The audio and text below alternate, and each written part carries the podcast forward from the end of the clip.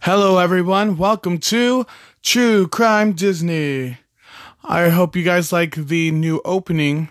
Uh, it took me a little bit of time to figure that opening out. I feel like it's better than the last opening, but um, hopefully you guys like it. Uh, this is episode two, Ursula. So um, you know what? Let's let's get right into it. But first, remember, this podcast is just for fun, so don't come for me. And remember, the premise of this podcast is to find out how much time could Disney characters actually face in the real world in this time period. Okay, guys? In this time period. Not their own time period, in this time period. Okay? So, uh, without further ado, let's get started with True Crime Disney. Ursula.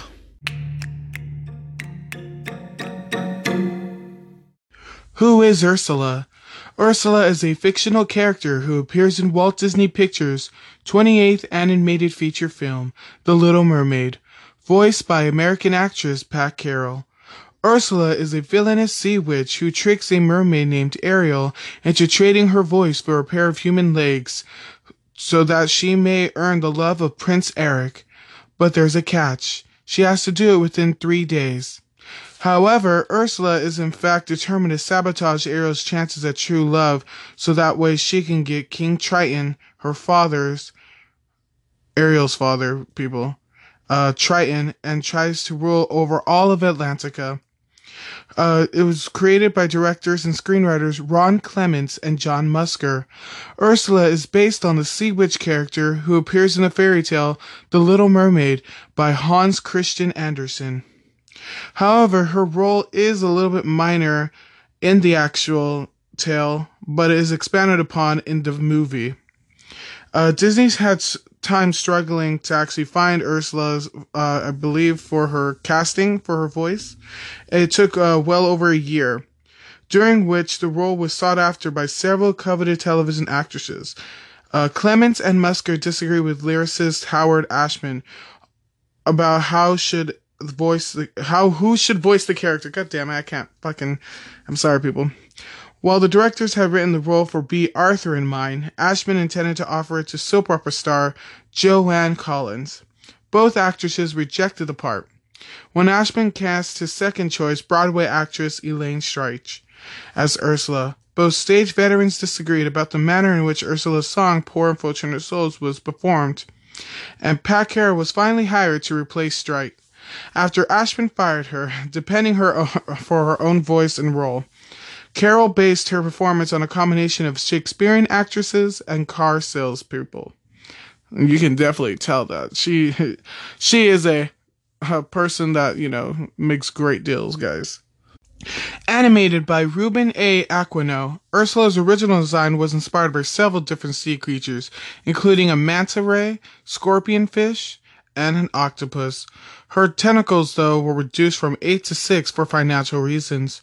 Ursula's appearance was also inspired by American actor and drag queen Divine. When The Little Mermaid was first released in 1989, Ursula was immediately embraced as one of the best Disney villains and continues to be ranked among the studio's greatest by the media. Praised for being humorous and frightening, the character has garnered positive reviews from film critics, some of whom dubbed her the Disney's strongest villain in decades.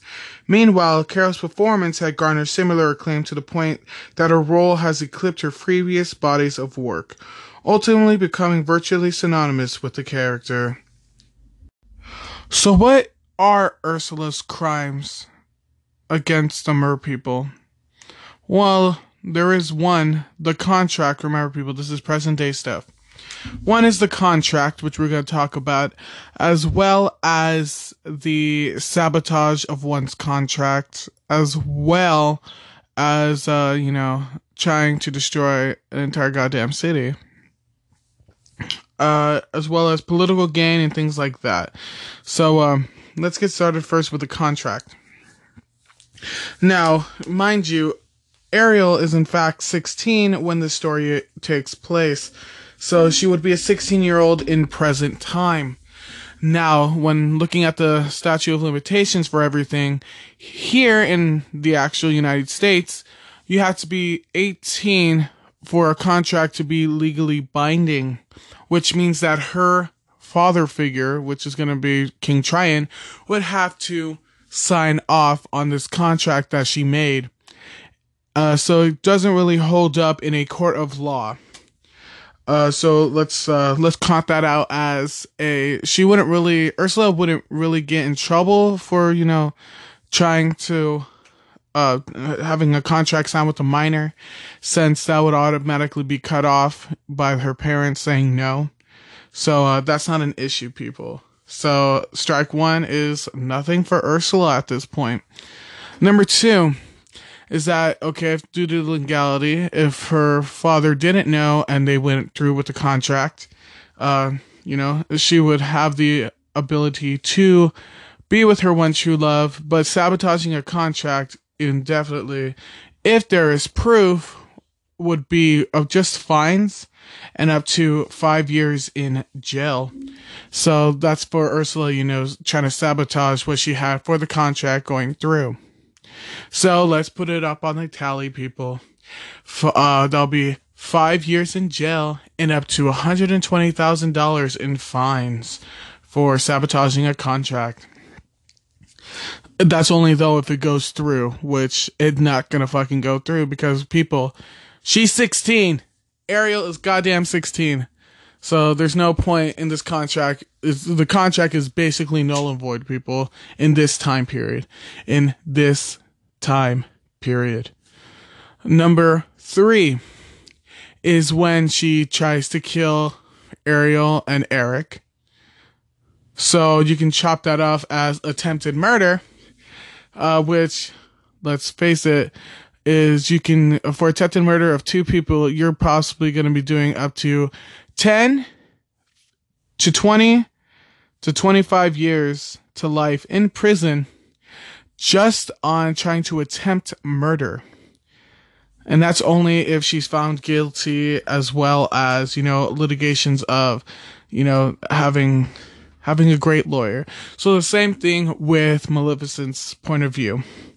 But for Ursula, it would probably be if she did in fact you know, in fact uh, was guilty and we all know she is. But just hear me out. If she was in fact guilty, she'll be doing about, I want to say, if it's a really good like lawyer for Ariel and Prince Eric, it'll be about 25 to life for her, up to $150,000 in fines uh, for for that as well. So uh, we're looking at the counter, and it is an additional 25 to life plus the additional of five years. So let's have that out to 30 to 30 years to life. The fourth thing is that she can in fact can in fact if she ends up do living is uh she could say that you know uh, Prince Eric you know Prince Eric is trying to you know kill Ursula. So let's talk about that. He does in fact kill her when he strikes her with her boat. But let's hypothetically go like we did with Maleficent. If she did in fact, you know, survive. So let's not say she got stabbed by a boat because that's that's hard to believe. So let's say that she she got stabbed. Now let's say in fact if she did get stabbed, she's fucking dead. So we we wouldn't really chop that up. But say that she ends up surviving, you know, her attack. She can get Prince Eric for attempted murder because he uh like I said for it's the same thing with Prince uh, with Prince Philip that uh you know he blames Ursula you know like Prince Eric blames Ursula for having a contract in the first place you know, with Ariel. So there's a possibility if she does get a good lawyer that she can probably flip it, but I don't see that really happening. Since uh, they're gonna, you know, try to find out, hey, she did sign a contract, things like that. Contract again, people will not hold up in a, a court of law in this time period. So we're looking at anywhere between 30 to life in prison for Ursula, plus some fines. But again, she can also turn it around, and Prince Eric can also be doing some time as well. So he is actually looking at around five to ten years in prison. In prison. So uh, let's um, let's try to dissect that, people.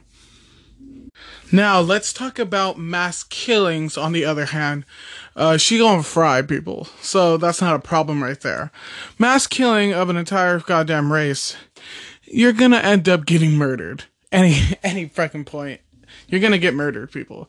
So there's not gonna be anything for that. Okay, she gonna just get murdered for trying to kill everybody. So uh, uh, that that right there is a point. To me, Ursula kind of seems like a modern day. I want to say. Oh God, I God, I forgot the words, people. Uh, it's like a modern day businesswoman, but she's also mixed with like a bunch of like government stuff. I want to say, so she's like a dirty politician. That's what it feels. I, I feel like Ursula should be like a dirty, po- uh, dirty politician in the here and now, not when the story takes place, but the here and now people. So I feel like that's what she'll probably be doing. Besides uh, just doing that and making contracts, I feel like I feel like that would probably be her line of work in that similar area. Now, for corrupted politicians, uh, their their their things can range from different places, but overall, like betting, things like that, taking bribes, you know, from people, uh, so, kind of like money laundering some things. It's a vast variety of crimes that most dirty politicians take up. So that's going to take a little bit of time. So we're going to count that as a no go for this point in time. Since uh, dirty politicians, they go through any goddamn sort of crimes. So uh, we're gonna chop that up as a not at this moment sort of thing. Now let's wrap this up, shall we? Ursula is looking in modern time. She's dead. Okay, people? Plain and simple, she's gonna be dead. I don't think there's gonna be a trial. There's gonna be street justice for her. So, um, but if she does end up, you know, surviving her prison time is gonna be it's gonna be life, people. It's gonna be life in prison without a possibility of parole. Uh, so a little bit more tidbits about Ursula is that um, she was hardly present in the actual Andersen original story. The Sea Witch is a, not a prominent character, like I said before, and she lacked a proper name. Ursula was actually created as the name from the actual producers of the Little Mermaid movie. Uh, they wanted to give her a name and kind of wrap around, you know, the Sea Witch a little bit more to make her an antagonist in the Little Mermaid movie. But in the actual, the actual story, uh, the Sea Witch was actually just there to help, uh, to actually help the Little Mermaid. The the true villain of the actual story itself and not the movie was supposed to be in fact i believe human nature. That was supposed to be the original enemy.